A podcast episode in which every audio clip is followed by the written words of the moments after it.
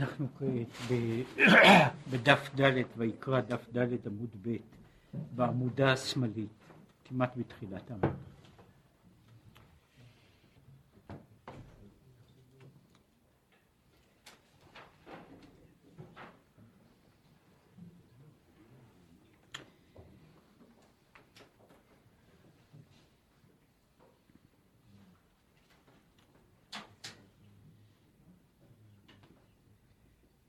דיברנו בעניין הזה שיש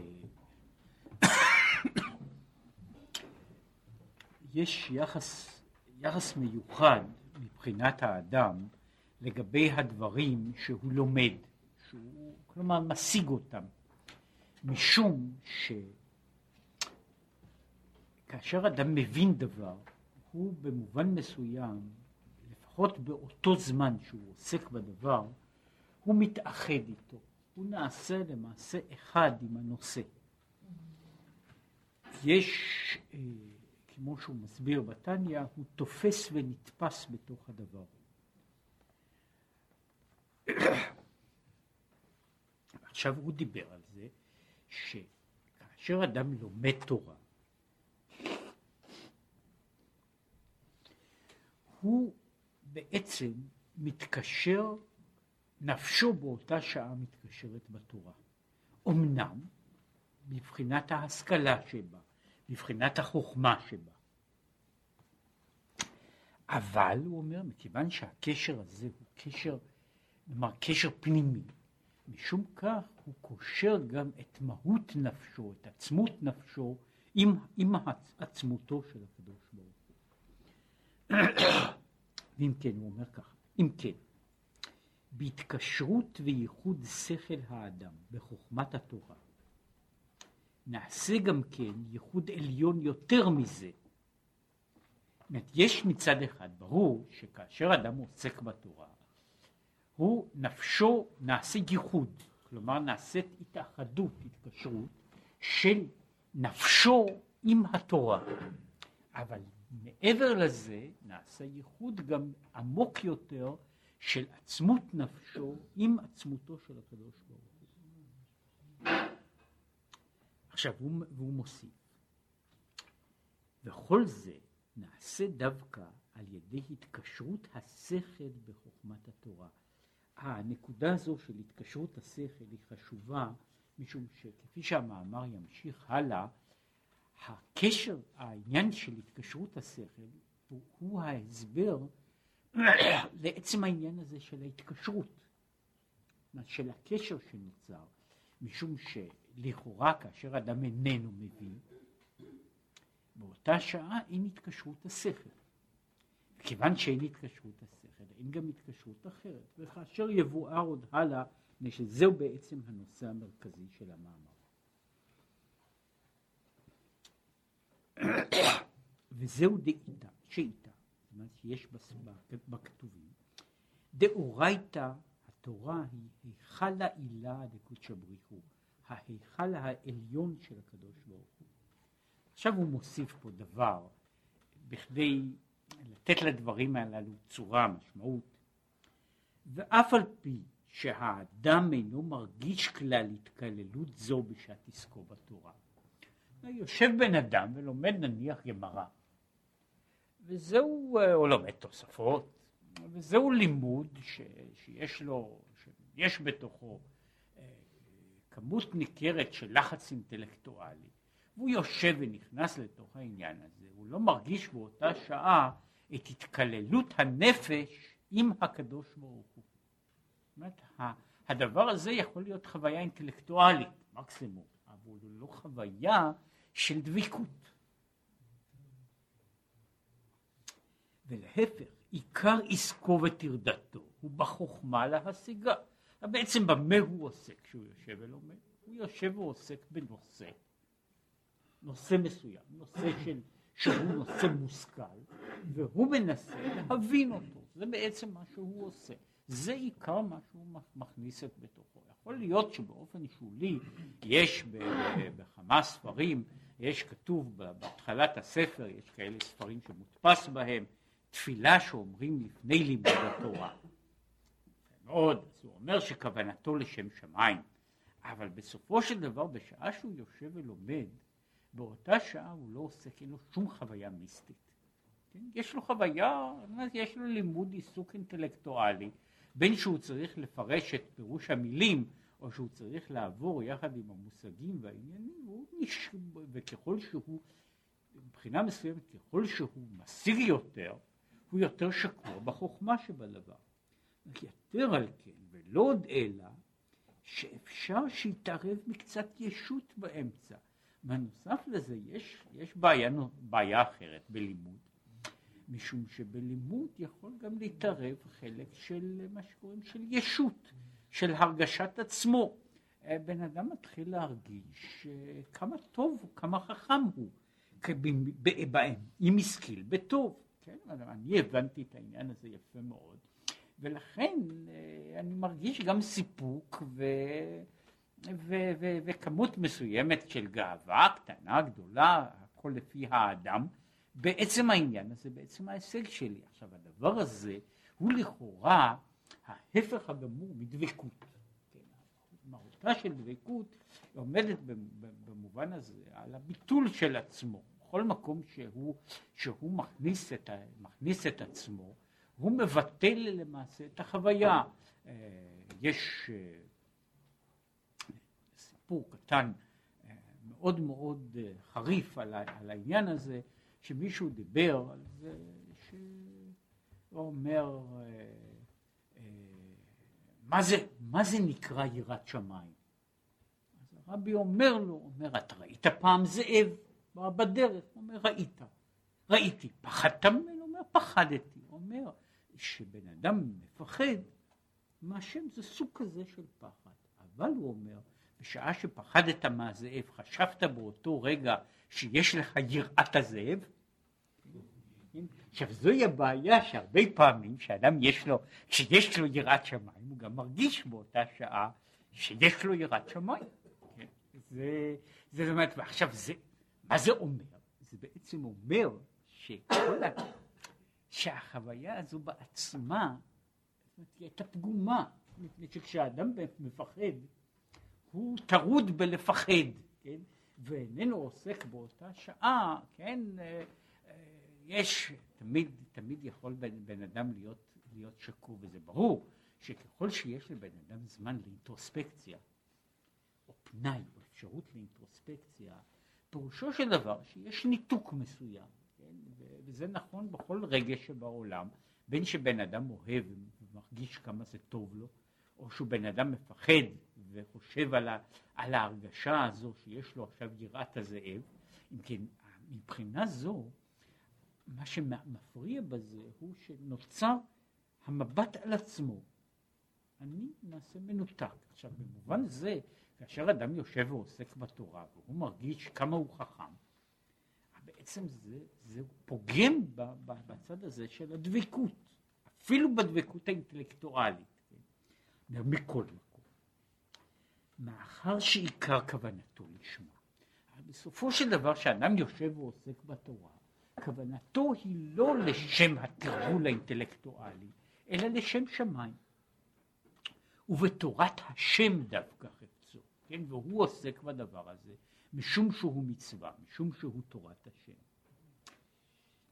ולכן הוא אומר, לכן עצמיות נשמתו נכללת באינסוף ברוך הוא. לכן זה, כל הדברים הללו אינם מפריעים לקשר הפנימי המהותי שיש באותם הדברים, ואף על גב דאי הוא לא חזי, מזלי חזי. אומרת, אף על פי שהוא בעצמו איננו רואה, כלומר הוא איננו חש בדבר הזה, אבל מקור נפשו חש ומתייחס ומתייחד עם הדברים הללו. זאת אומרת, כאן נוצר, נוצרת נקודת ההבדל, זאת אומרת שבעצם זו, זו נקודה, אני רק רוצה לנגוע בה לרגע. השאלה המתמדת של, שקיימת אצל מי ש... זו שאלה ש, שמעסיקה את מי, ש, את מי שהשאלה מעסיקה אותו.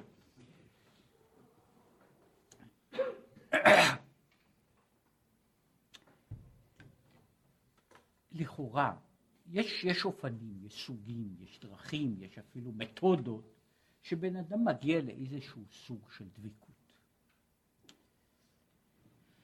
ו, וזוהי חוויה. יכולה להיות חוויה מאוד מאוד עמוקה, לפעמים חוויה בלתי נשכחת. לעומת זאת, כשהוא מדבר פה על עסק התורה, והוא אומר שעסק התורה הוא דבקות, הוא קומוניון, הוא, הוא התאחדות, ההתאחדות של הוויה, הוויה אחת עם הקדוש ברוך הוא. אבל אין פה שום חוויה.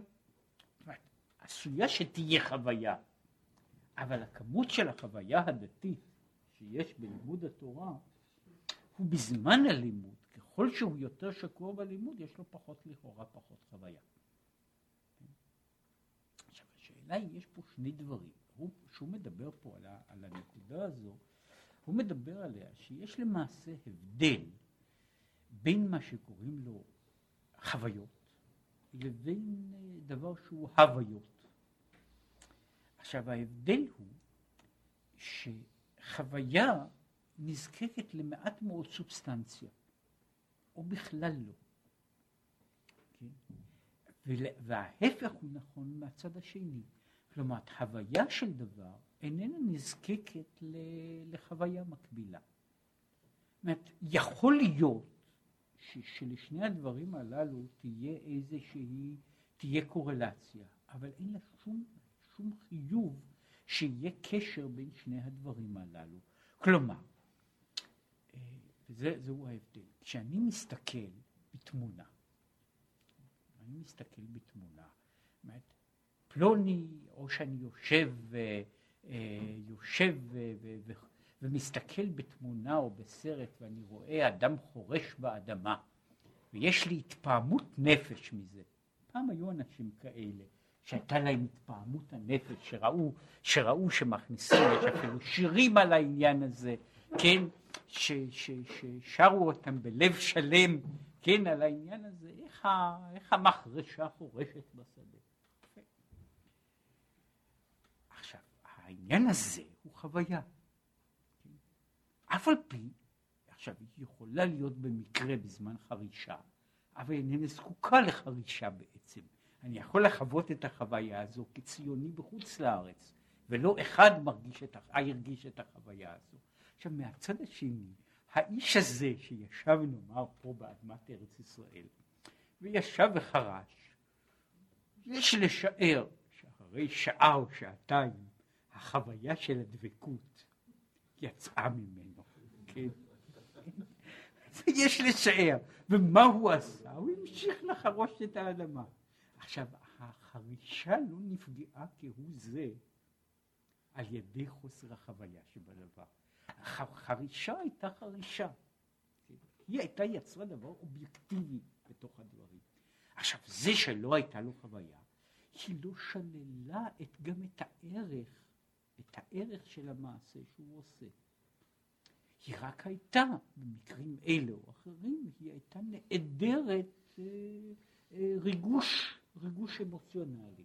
עכשיו, בנושא הזה שלנו, אנחנו עומדים בו אותו דבר, הוא אומר, החוויה של דבקות יכולה להיעדר בזמן לימוד התורה, אבל לימוד התורה יוצר דבקות במהות, שיכול להיות שהיא לא מלווה בחוויה, ולכן הוא אומר, אף על גב דהירו לא חזה, זאת אומרת, יכול להיות שהוא לא מרגיש את העניין הזה, אבל הדבר, הדבר נוצר בתוך, בתוך עצמו, משום שנוצרת פה דבקות, וכפי שהוא הסביר, הדבקות הזו היא דבקות אמיתית שאין לה, בסופו של דבר כל הדברים שאנחנו מכירים אותם כנדבקים, הם אה, נאמר משטחים חיצוניים של שני דברים.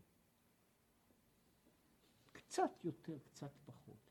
הדבקות הזו שנוצרת על ידי המשכיל והמושכל, זאת אומרת, השכל הקולט והדבר הנקלט, הסוג הזה של דבקות הוא סוג הרבה יותר עמוק של דבקות, שלמעשה אין לנו דברים דומים לו במציאויות אחרות. משום שכאן בעצם נוצר ברגע הזה האידאה והמשכיל הם נעשים לדבר אחד ממש. עכשיו זוהי דבקות שאין דומה לה ברגע הזה של המחשבה.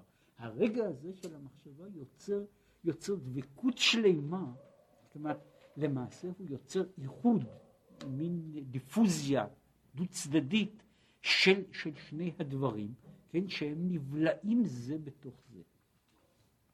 זה, כן, הוא דבר, זוהי דבקות אמיתית, אף על פי שאין לה בהכרח חוויה מקבילה. עכשיו הוא חוזר, ובזה יובן איך שני הפירושים דבכל נפשך משך שייכי האדדי.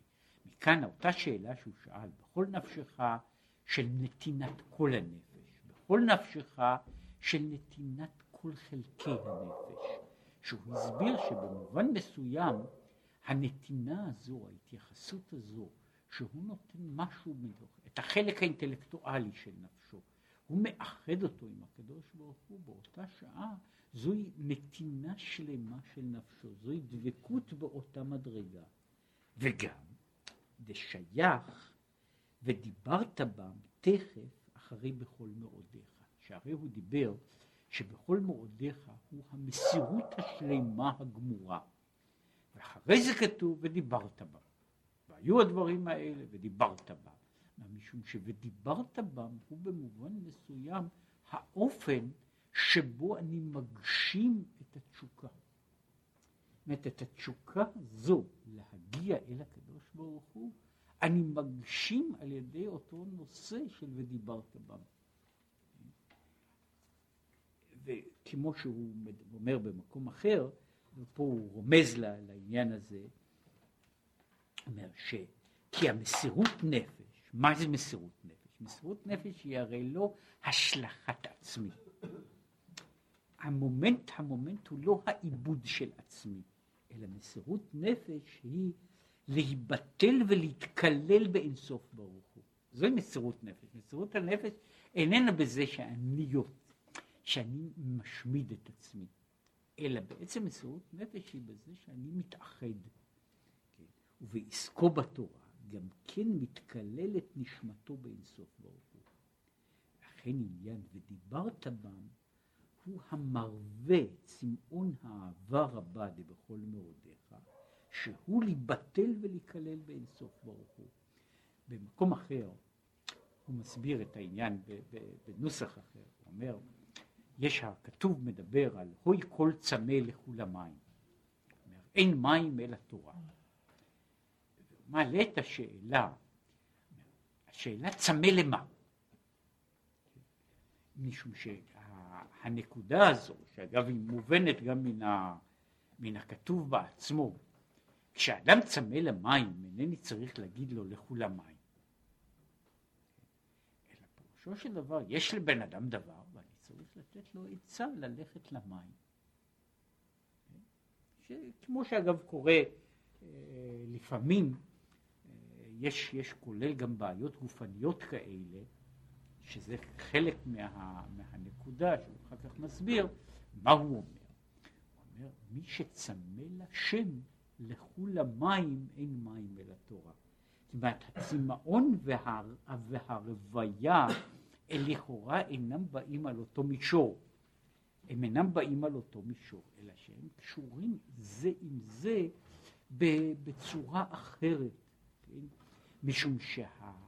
ה, כמו שקורה, גם ב, ב, בתוך האדם, אפילו בגופו, לפעמים בן אדם מרגיש שמשהו חסר, משהו כואב לו, משהו חסר לו, כן? אבל לא תמיד הוא, זאת אומרת, לא תמיד הוא יודע מהי, מה בעצם חסר, או כיצד הוא יכול למלא את החיסרון הזה. ומשום כך החיסרון יכול להתמלא, ולפעמים מתמלא על ידי דברים שלכאורה אין להם שום קשר אל מה שחסר לי. משום שבעצם זהו הדבר שמרווה את הצמאון הזה. ומכאן כאן הוא מגיע עכשיו להמשך שהוא נעשה יותר וזהו הטעם לעוצם השקידה בתלמוד תורה של חכמי המשנה והגמרא. עכשיו, עכשיו זה מסביר את כל העולם של תלמוד תורה. העולם של תלמוד תורה הוא לפי זה מובן לא כעולם שבו אני עוסק כדי לדעת אה, איך לעשות ציציות. אני בעצם לימוד התורה וההשלכות ההשלכות המעשיות של לימוד התורה הן מוצר לוואי. הן מוצר לוואי. המהות האמיתית של תלמוד תורה היא בעצם ההתעסקות בתוך התורה.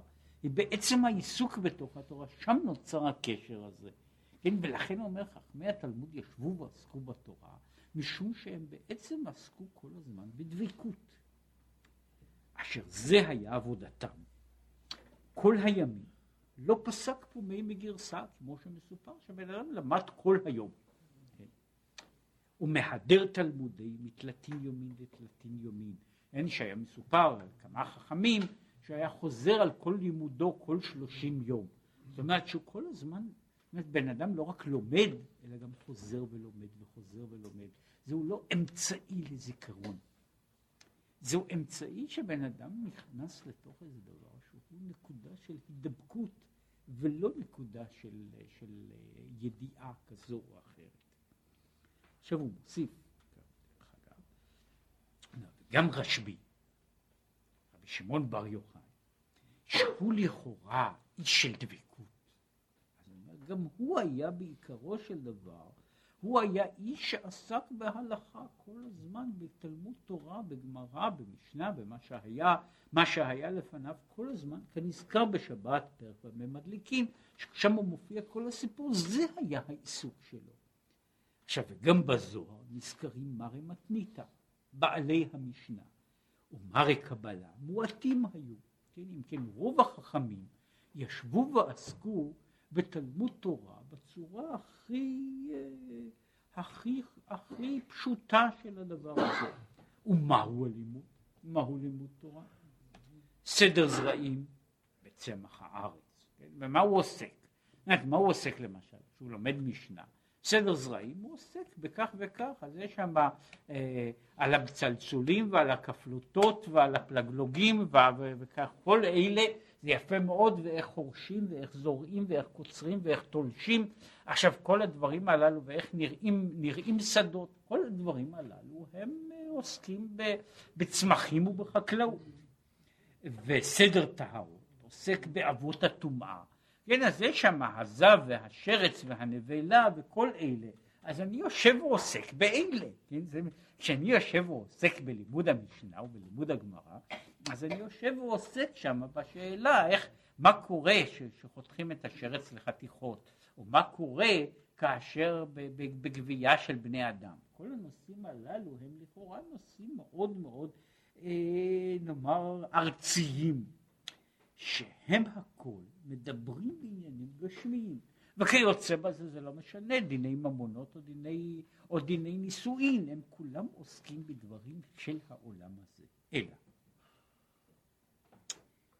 כפי שבהם נתלבשה חוכמתו יתברך. ונתלבשה, פירושו של דבר,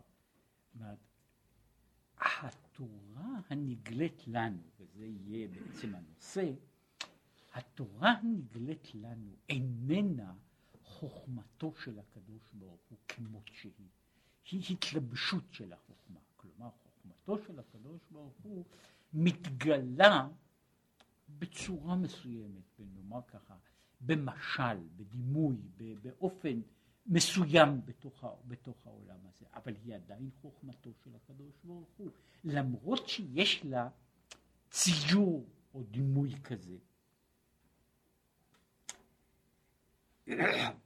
על ידי התלבשות בחוכמה דבריאה וכך הלאה והלאה והלאה, ובתוכה שורה אור אינסוף. והרי בסופו של דבר זהו עיקר התכלית, להמשיך גילוי אור אינסוף ברוך הוא שלמעלה מהאצילות. אם כן בעצם התכלית של, של קיום האדם היא להמשיך את האור האלוקי שיהיה שורה כאן בתוך העולם הזה. וכאשר הוא עוסק בתורה, הוא מביא את ההערה הזו אל תוך המציאות. מוסיף, וגם המלאכים ביקשו התורה בשביל זה. כמו שמסופר בגמרא, המלאכים אמרו, באו בטענה לפני הקדוש ברוך הוא, את הדבר היקר הזה אתה נותן לבני אדם? עכשיו, בשביל מה הם צריכים תורה? כמו שכתוב שם, כן, אה, אה, כמו שמופיע שם, שהקדוש ברוך הוא אמר להם, מה כתוב בתורה? כבד את אביך ואת אמך, אב ואם יש לכם, גניבה וגזלה יש לכם, ניאוף יש לכם, שמה אתם צריכים את התורה? אבל באמת בשביל מה הם צריכים את התורה?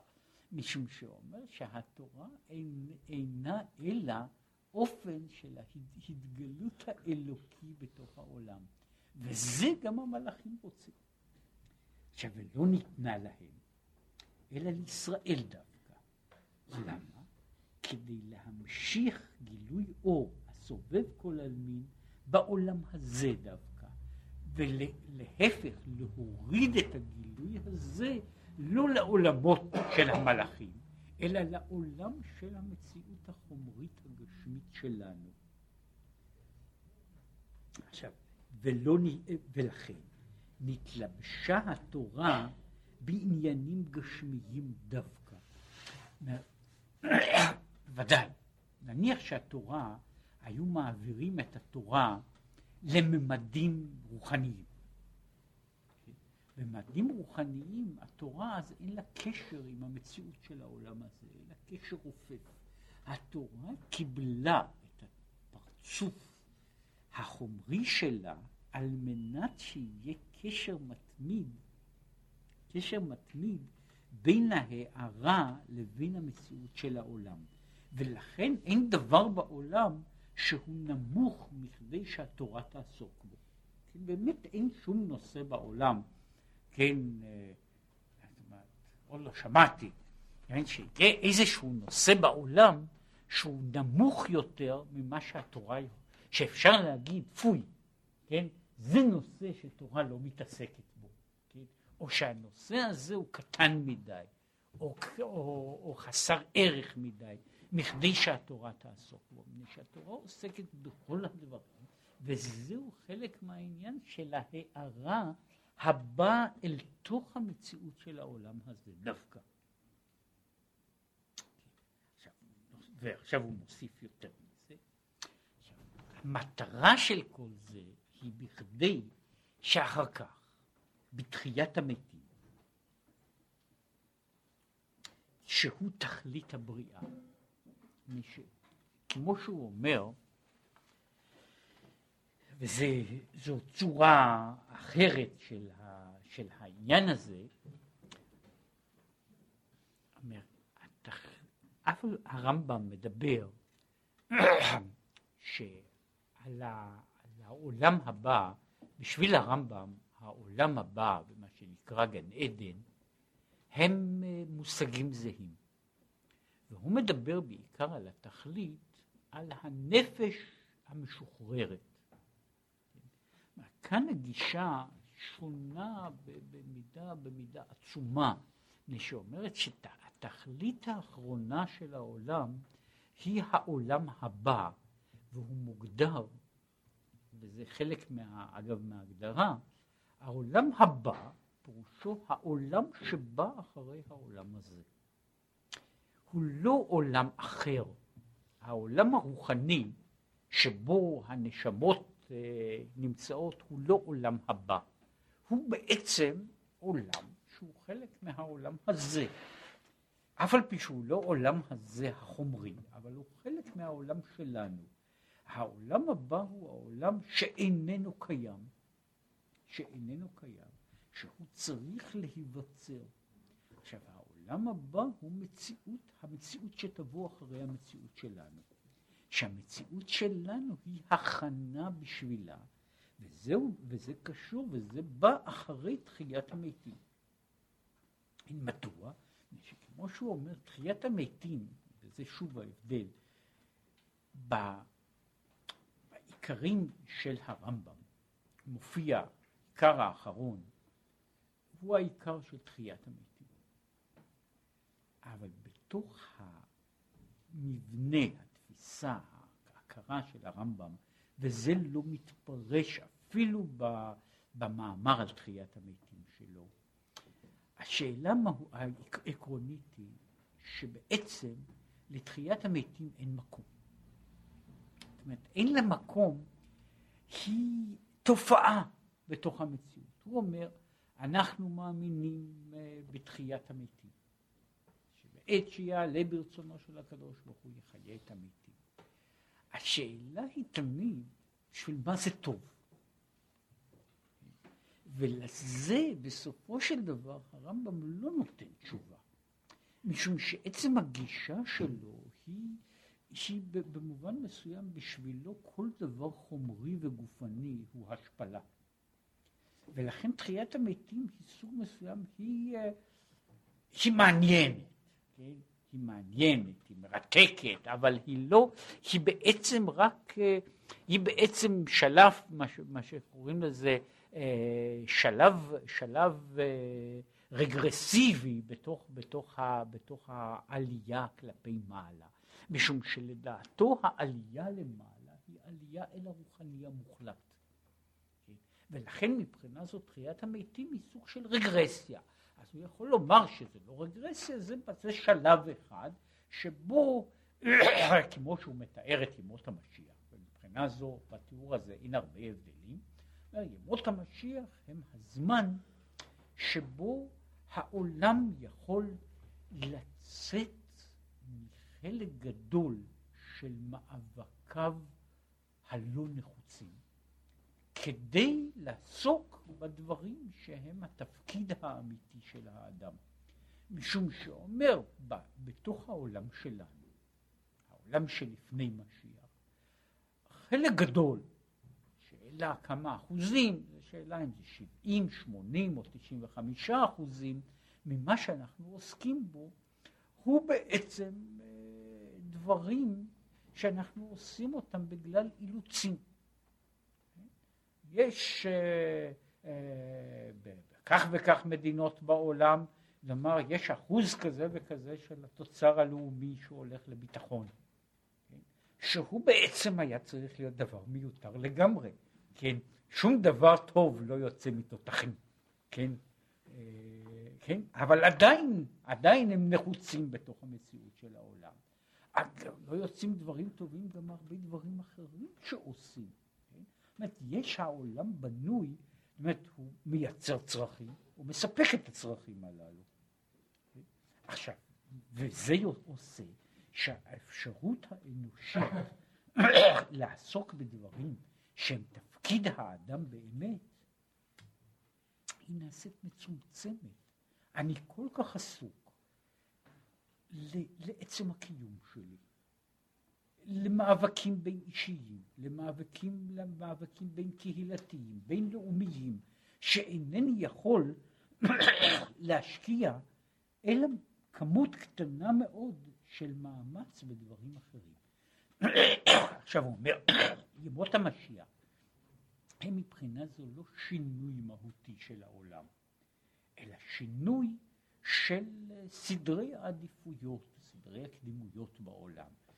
אומר, אם העולם מגיע למצב שבו הוא יכול, יכול להשקיע את עצמו בדברים, בדברים שהם חשיבות, החשיבות של, ה, של האדם, פירושו של דבר שאז יכול, אז מגיע קידום של האנושות בכיוון אחר, כן? בזמן שהקידום שלה כעת הוא הולך בצדדים מסוימים שבנויים בכמות כמות אדירה של אילוצים זאת אומרת, אנחנו חיים על פי אילוצים, שחלק מהם הם בטבע, חלק מהם הם במבנה החברתי, והאילוצים הללו מחייבים אותנו להשקיע בהם את רוב המאמצים שלנו בתוך האילוצים החברתיים הללו. ו- ומתוך כך יש גם תוצאות, תופעות אחרות שאינני יכול, יכול לפתור או לגשת לבעיות אמת. כאשר אני מגיע להם, אז יהיה קידום של האדם עד למעלה מעלה. עכשיו, מבחינה זו יש הסכמה.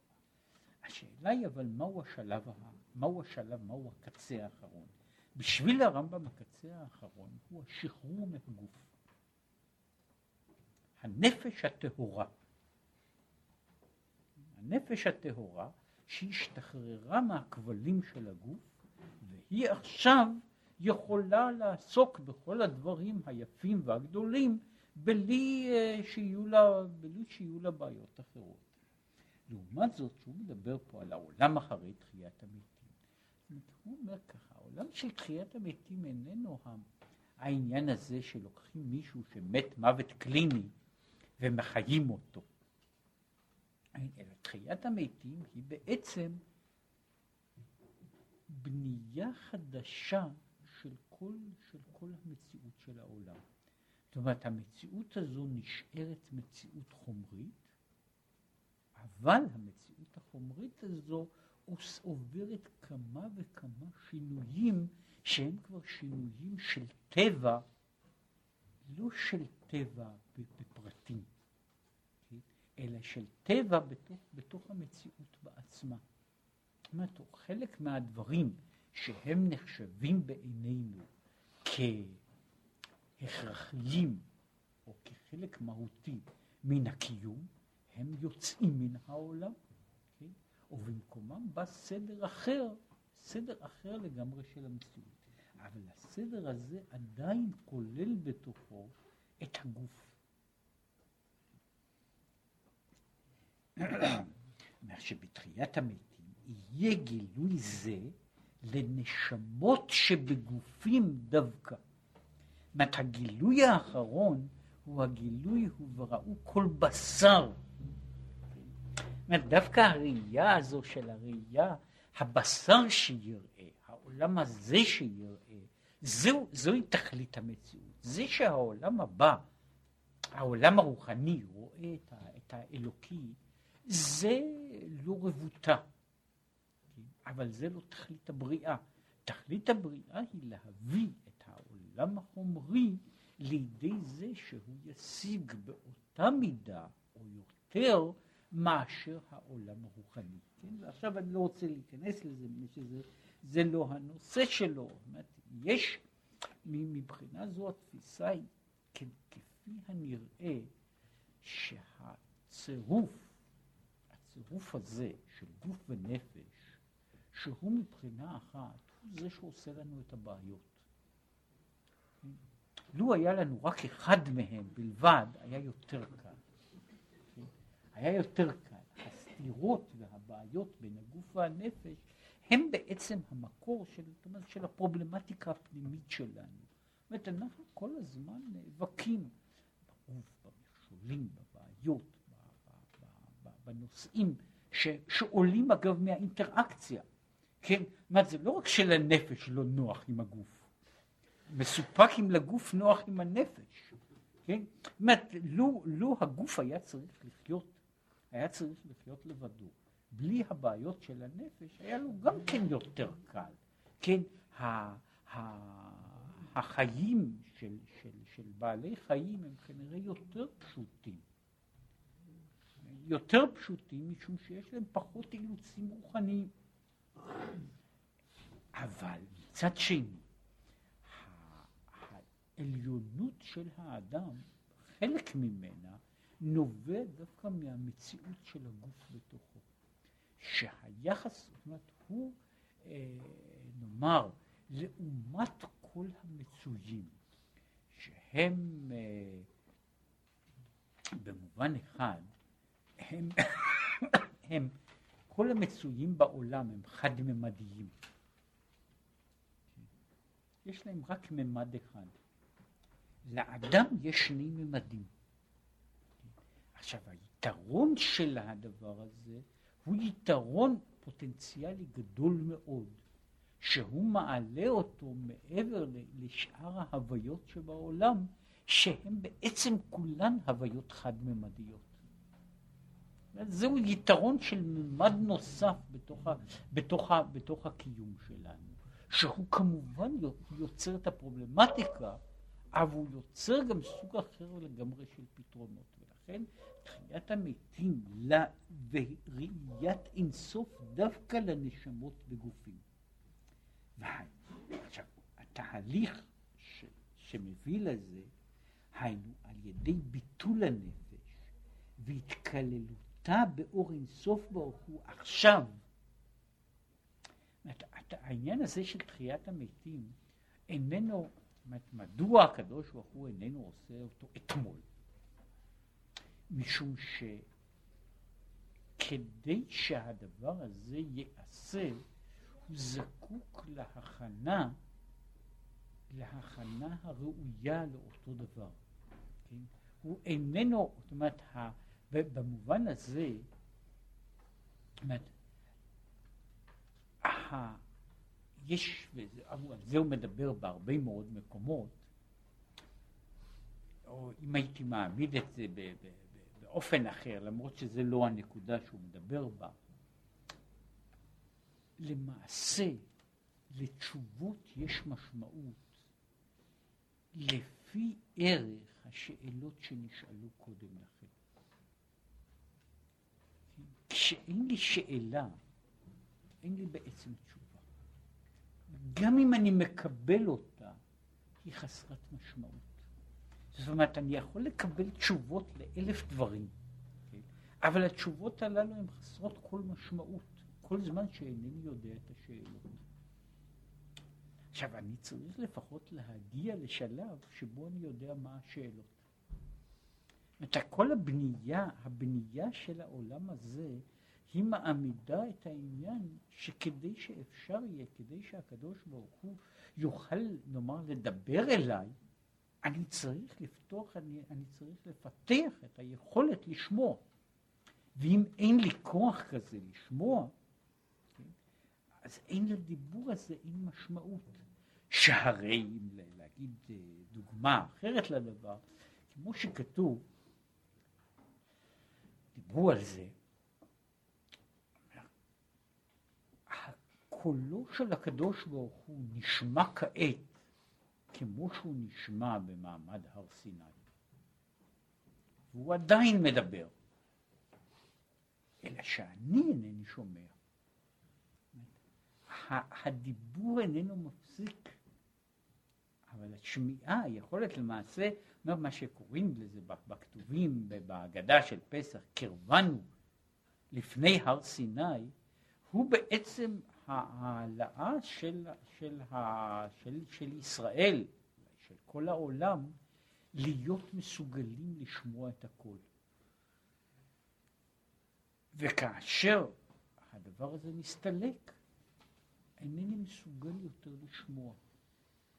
אינני מסוגל יותר לשמוע. זאת אומרת, אני, אני למעשה, למעשה זה יוצא, לקחת לזה דימוי גשמי,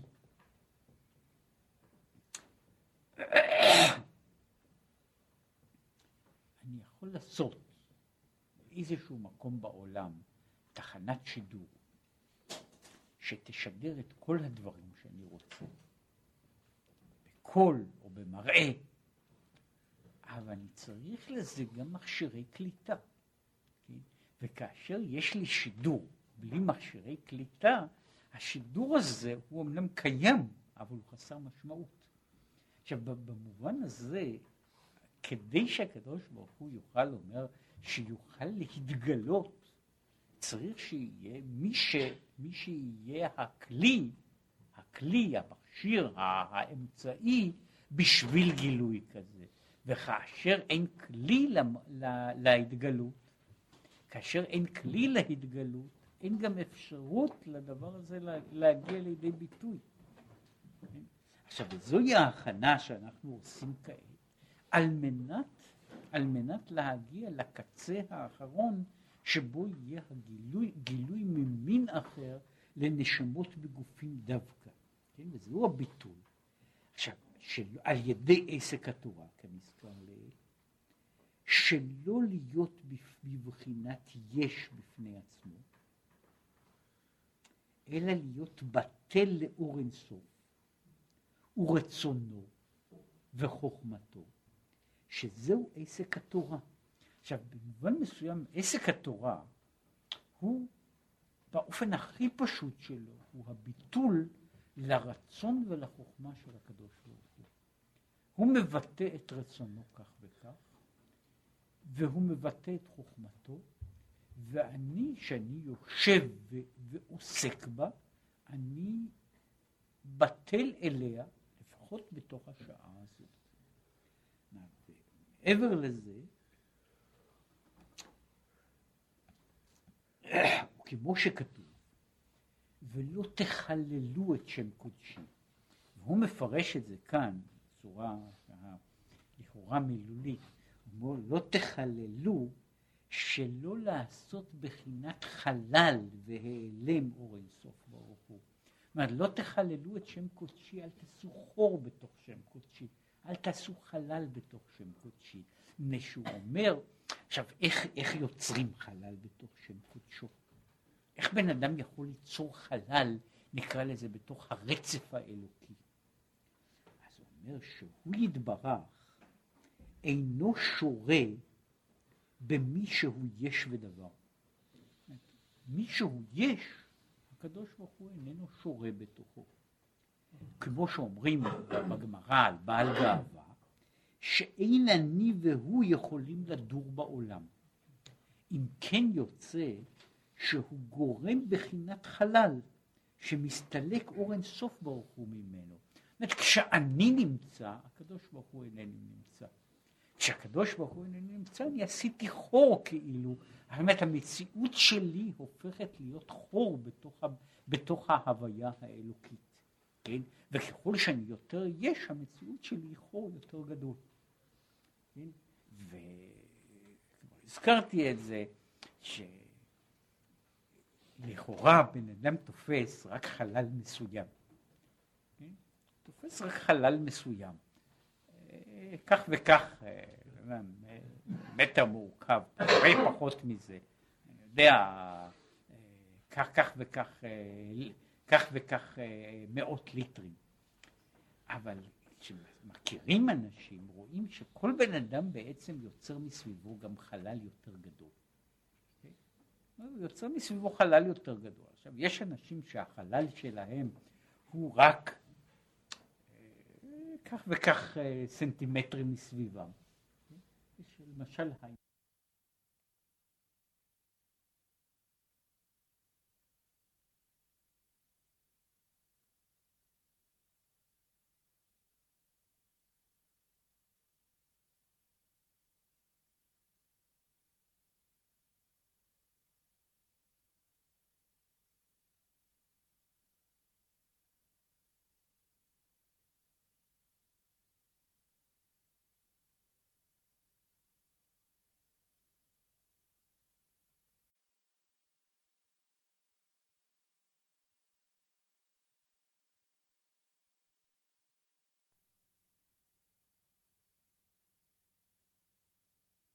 מישהו נכנס לחדר שאני יושב בו, וזה קורה להרבה אנשים, אני מרגיש כאילו מישהו דרך עליי קצת, כן? עכשיו, יש אנשים אחרים שהחלל שלהם יכול למלא עיר, כן? אה, עכשיו, הוא אומר, כל אדם כזה יוצר חלל בעצם, הוא יוצר חלל בתוך, בתוך האלוקי. הוא יוצר חלל בתוך האלוקי בעצם העובדה שהוא, באמת,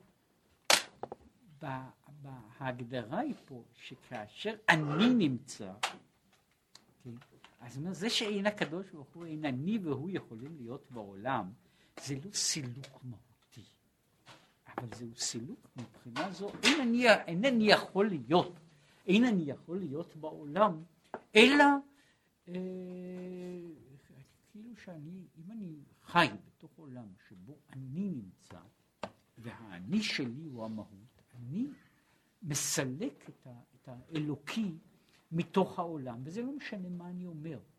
אני יכול, אני יכול למשל ללכת להתפלל שלוש פעמים ביום, כן? אבל אני עדיין אה, מלא יש, כן? אה, אה, יש סיפור שמספרים על גויים, והוא סיפור שהכוונה שלו בכלל אחרת, אבל הוא מאוד מאוד, זהו, ש, שעומד לו איזה אציל פולני בכנסייה, הוא מתפלל אל מול הצלוב, הוא מתפלל, הוא מתפלל, ובסוף, ככה, כשהוא רוצה לגמור את הדבר, הוא אומר, וחוץ מזה תזכור שבסך הכל אתה ז'יד ואני שלחצ'יץ פולני. כן? עכשיו זהו חלק, העניין הזה הוא לא, הוא לא כולו סיפור, מפני שקורה גם לבני אדם שהם לא שלחצ'יצים פולניים, והוא עומד ומתפלל, מתפלל, ואין לו תמונה כנגדו, שהוא בסך הכל אומר, לא בדיוק בלשון הזו, אבל הוא אומר במשמעות הזו, הוא אומר, בעצם אתה יודע עם מי אתה מדבר. כן, אומר, אתה יודע איזה כבוד יש לך שאני פלוני בן פלוני עכשיו רץ לבית הכנסת ומדבר אליך, כן? אתה יודע מי, מי אני בסך הכל, כן? וזהו, זה דבר שהוא לא, הוא לא, הוא לא לגמרי מופרך. זאת אומרת, העניין הזה של, כן הוא אומר, העניין והמהות, העניין והמהות של, של מה שהוא קורא לזה, כל העיסוק בדברי תורה, הוא בעצם ההתבטלות שאני מתבטל, אני עכשיו קולט, אני עכשיו מקבל, אני עכשיו נעשה כלי לדברים, ותפקידו הכללי הוא להגיע לזה שהאני שלי לא ימלא עכשיו את המציאות הזאת. עכשיו הוא ממשיך, ככה דרך הסוד, והנה ידוע שכדי להיות התהוות העולמות נעשה חלל ומקום פנוי. זה ההתחלה של, של ספר אוצרות חיים, כן? אני מתחיל בעניין הזה, שכשעלה ברצונו הפשוט לברוא את העולם, עשה חלל באמצע, באמצע עשה חלל פנוי באמצע, כן? עכשיו, החלל הפנוי הזה, למעשה אומר כל קיום העולם, הוא תוצאה שהקדוש ברוך הוא כאילו מצמצם את עצמו ונותן מקום למציאויות אחרות.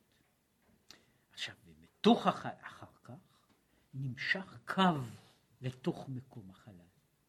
עכשיו, הוא מסביר פה, ש... והוא, זה, זה שוב לא הנושא, בנושא, בעניין הזה, אומר, החלל, החלל הזה הוא לא חלל אובייקטיבי, מפני שאין לו גם משמעות. החלל הזה הוא בעצם חלל סובייקטיבי. באיזה מובן? החלל הוא העלם, האור, והקו הוא בחינת הגילוי. אין הדימוי הרגיל בזה הוא, באמת, אה, נניח שמישהו מדבר על איזשהו נושא, מדבר על איזשהו נושא, הוא מדבר. באותה שעה יש גילוי מה שיהיה, כן, אבל יש גילוי. כן? עכשיו נניח שאני שותק לרגע, שלוש דקות. בתוך השתיקה הזו, הרי המחשבה ממשיכה לפעול. הנושא עדיין קיים. מה שלא נמצא הוא הגילוי. זאת אומרת, הנושא לא יצא, לא נעלם. מה שההבדל היה מבחינתו של השומע. אני יושב וחושב על איזה קו מחשבה מסוים, כן? ואני מדבר, ובאמצע אני מפסיק ואני ממשיך לחשוב. עכשיו, כאן נוצר העניין הזה של ה... של החלל הפנוי, שהוא חלל שקיים בהרבה, בהרבה מאוד דברים, ויש אנשים שמדברים כך. זאת אומרת, שהדיבור הוא, יש, הוא נוצר באמצע איזשהו הפסק, ועכשיו לפעמים יש בהפסק הזה, הוא, יש קפיצה, לפעמים יש, יש בה, בהפסק הזה, יש בתוכו איזה חלל, כן? וזה קורה בכל מיני דברים, שמה שהוא קורא לזה שיש קו וחוט. קו וחוט הוא בעצם הנושא בשלמותו איננו מדבר יותר, אבל אני רומז לדברים. זה אחד, ה, אחד, מה ש, אחד הדברים שאפשר לקרוא לו, אחת התופעות, מה שנקרא באיזה מובן הגמגום המיסטי, זה קורה שבן אדם נכנס לתוך דבקות והוא איננו מסוגל אלא לבטא משפטים מגומגמים, משום שהוא איננו יכול או איננו רוצה לבטא את מה שהיה. כן, ואז מה שהוא קורא לזה זה רק קו. יש איזה חוט של דברים שאני יודע מה קורה באותה שעה. כן, זה אגב קורה, אה, כדי לא להגיע לעולמות שלא מכירים אותם, זה, זה דבר שבעצם תופעה שפוגשים אותה גם אצל אנשים שאין להם גמגום מיסטי, אה, פוגשים אותם אצל בן אדם שמגיע להתרגשות. שבן אדם מתרגש, מתרגש יותר ויותר, והוא מתחיל ל, לומר חצאי משפטים, רבעי משפטים, כן? עכשיו התוצאה היא, זה לא מפני שהחוויה נעלמה, אלא עכשיו יש מהחוויה הזו נשארים רק דברים קטועים, ולפעמים אני יכול, אני צריך להסיק מה עכשיו הולכת המחשבה, לאן הולכת המחשבה מתוך קטעים, מתוך מילים מקוטעות, כן? מה עכשיו קורה בתוך העניין הזה. עכשיו הוא אומר במובן הזה הצמצום היעדר הגילוי, ובתוכו יש קו שהוא גילוי מסוים, מוגבל מאוד. אך כיוון שהגילוי מעט, רק על דרך משל, בבחינת קו וחוט בלבד, זאת הגילוי איננו כבר גילוי שלם, אלא גילוי מצומצם. על כן בריבוי השתלשלות העולמות, נעשה למטה בחינת העלם והסתר. מכיוון שהקו הזה עובר מעולם לעולם, הדבר עכשיו נעלם בתוך, ה, בתוך, ה, בתוך העולמות. העולמות בעצם נוצרים בתוך החלל, והם מסתירים את הקו. הם מעלימים אותו עד שהקו נעשה יותר ויותר עמום ככל שנבנה עולם על גבי עולם. הקו נעשה יותר עמום, הוא פחות, הוא, הוא נעשה פחות ופחות גלוי, כן? ואז אה, יש, אה, נשאר רק אה, משהו, עד שהוא יכול להיעלם לגמרי. גם כי, אומר, כמו שכתוב בקבלה, הארת הקו מסתיים במלכות האצילות. כן? זה, זה, זה, שוב, אם לקחת דימוי, דימוי מודרני ל, ל, לתוך הדבר הזה, זה בערך כמו שקורה שיש איזו בעיה, שזה מכשיר משדר. ואחר כך יש ירידה, ירידה בעוצמה. רק חלק מסוים ממשיך, ממשיך אחר כך. עכשיו, ככל שהקו הזה הוא קצן, הוא, הוא מצומצם יותר, והמרחק נעשה גדול יותר, יש יותר ויותר הפרעות יותר ויותר רעשים, עד שבסוף אני כבר לא שומע שום דבר. אומרת, בהתחלה אני שומע עוד את, לפחות את הקומוניקציה הזו. אחר כך אני שומע פחות ופחות, עד שבסוף היא נעלמת לגמרי. כן, ואינני שומע שום דבר. עכשיו, זהו דבר אחד. טוב, יש גם דבר שני, הקו הזה איננו מגיע עד קצה העולמות. כן, אלא שאחר כך הוא אומר, בוקע, נמשך ובוקע דרך הפרסה. כן, מעבר לעולם האצילות יש מה שנקרא הפרסה, המסך, הווילון, והווילון הזה אומר שמכאן והלאה אינני מקבל, אין העולמות מקבלים יותר הערה ישירה, אלא הם עוברים, כל ההערה מתרגמת. זה, אם הייתי, הייתי אומר את זה, יש כאילו, אם, אם לקחת דימוי של העניין הזה, יש חדר שמחשיכים אותו, בתוך החדר הזה יש חוט של אור, קו אחד של אור.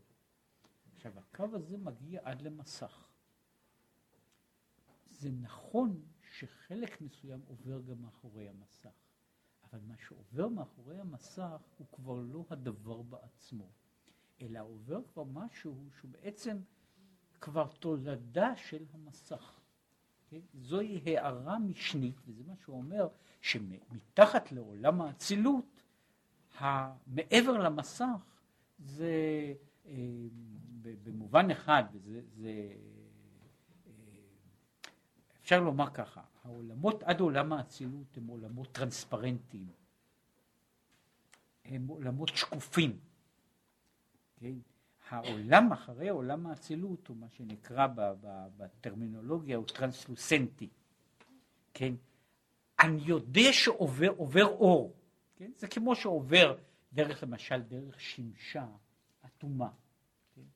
עובר אור, אבל זה כבר לא אור, זאת אומרת מה שאני, אני כבר לא יכול לראות מה נמצא מהצד השני של המסך, זה מה שנקרא מאחורי הפרגוד.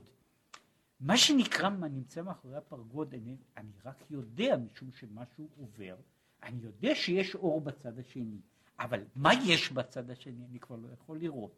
אם כן, אומר, זהו העלם כפול של העניין וזהו מה שקורה לזה, בתוך זה נוצרת מציאות העולם שלנו, שבה ההערה האלוקית היא כל כך מוסתרת, כן, עד שיש מין דיפוזיה ש, שבה אני כבר לא מרגיש מהו המקור של האור, מאיפה בא האור, ולכן אני יכול גם לטעות ולחשוב שהוא בא לגמרי ממקור אחר. אמנם, לעתיד לבוא,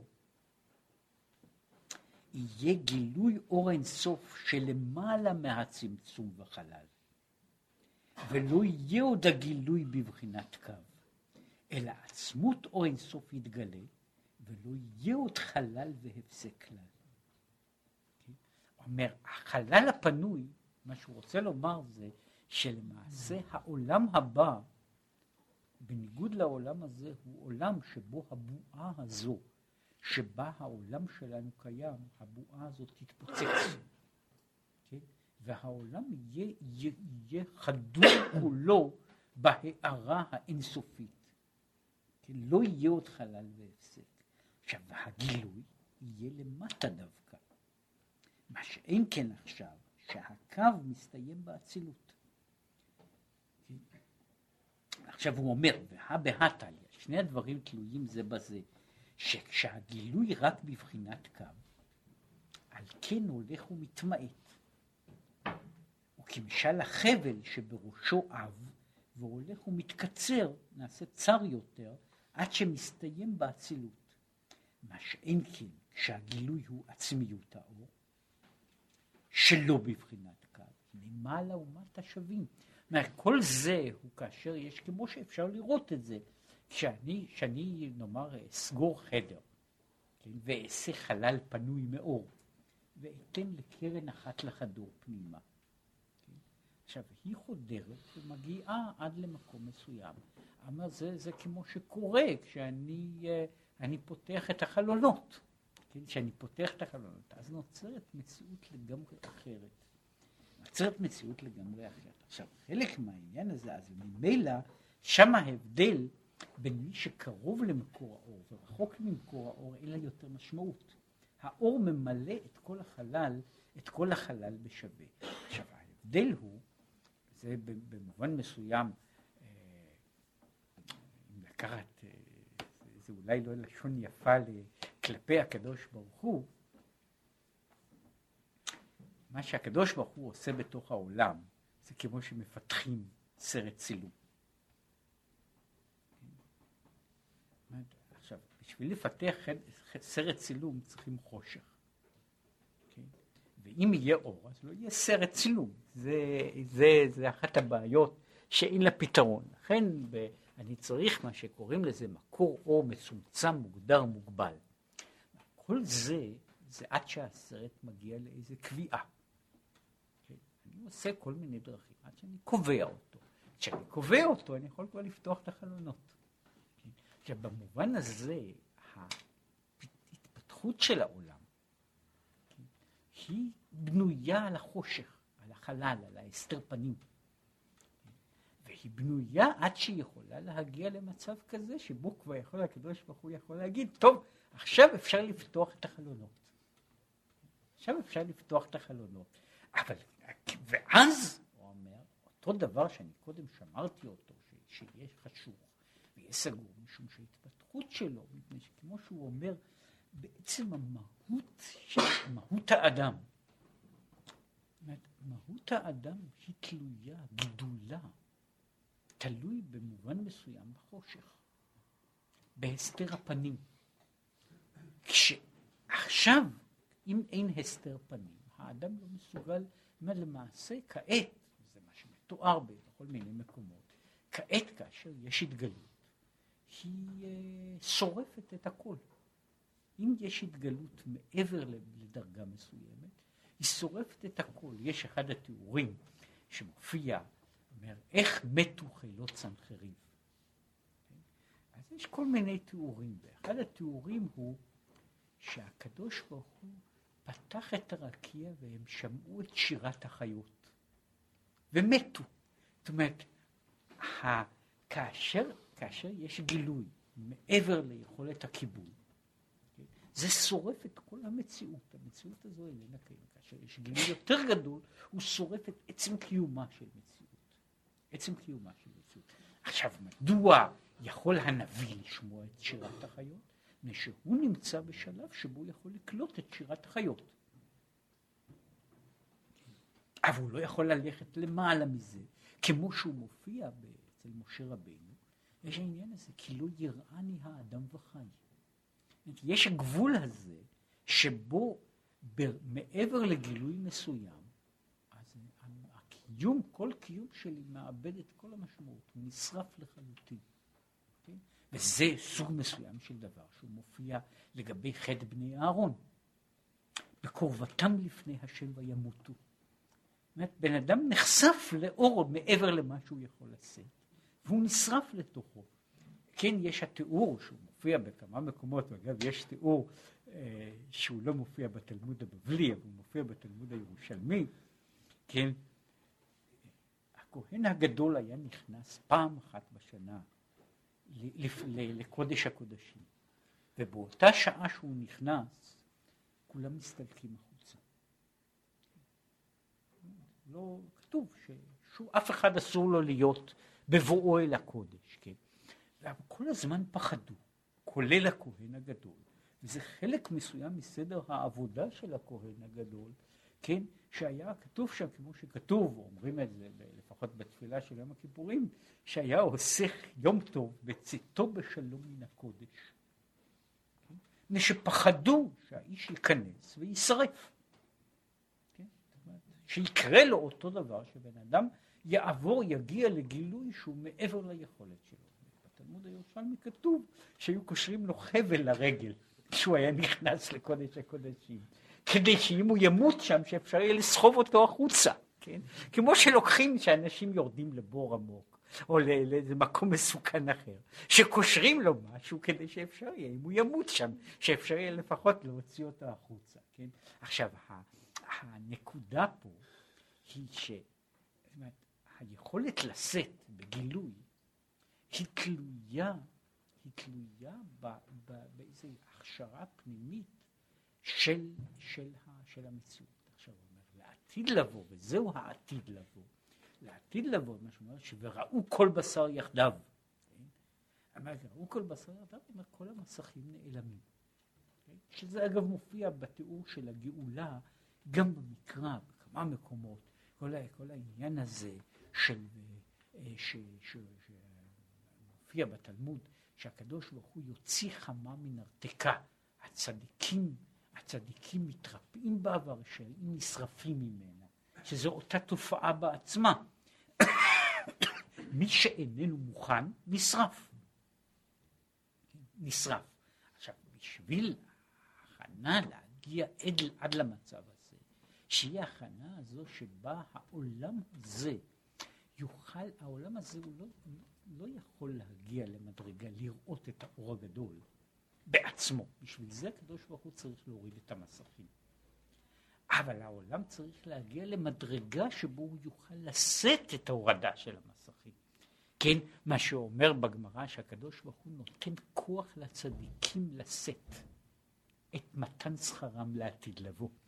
כן, הוא אומר שכדי שה... אומר ככה, שם יש דימוי, אבל הוא דימוי מאוד אומר, כשאדם לוקח מלוא מסעו, כמה שהוא יכול לתת, והוא נותן לעני בעולם הזה, הקדוש ברוך הוא צריך לשלם לו אותו דבר בעולם הבא. אז הקדוש ברוך הוא צריך לתת מלוא מסעו שלו ולתת לאותו צדיק. אבל איך הצדיק יוכל לשאת בזה? הוא אומר שהקדוש ברוך הוא נותן כוח בצדיקים לשאת. עכשיו, הכוח הזה של הצדיקים לשאת זה למעשה כל מה שאנחנו עושים בעולם. זה להביא את המציאות של העולם לשלב כזה שבו הוא יוכל לשאת את ההערה.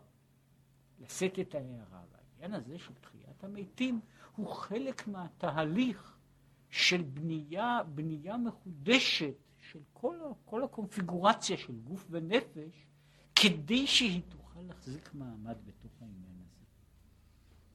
עכשיו, וגילוי זה לעתיד לבוא, הוא על ידי עסק התורה עכשיו, כן? בבחינת ביטול, משום שבחוכמת התורה שורה ומתלבש אור אינסוף, אלא שעתה הוא בבחינת, בבחינת קו, ועל ידי הביטול של נפש האדם, שעצמיות הנפש נכללת בבחינת ביטול בקו אור אינסוף שבתורה, גורם וממשיך התגלות עצמיות האור שלמעלה מהקו והחלל, כן? ו, ואז מגיע העניין הזה של שלמות המציאות בתוך זה. אז עכשיו אנחנו עובדים עם הקו, כן? שהוא מתגלה לנו בתוך התורה של עכשיו. ובתוך הקו הזה אנחנו עובדים כדי להיות אחר כך מסוגלים לקבל את ההערה של אור אינסוף שהוא למעלה מהקו, למעלה מהסתר, למעלה מהחלל.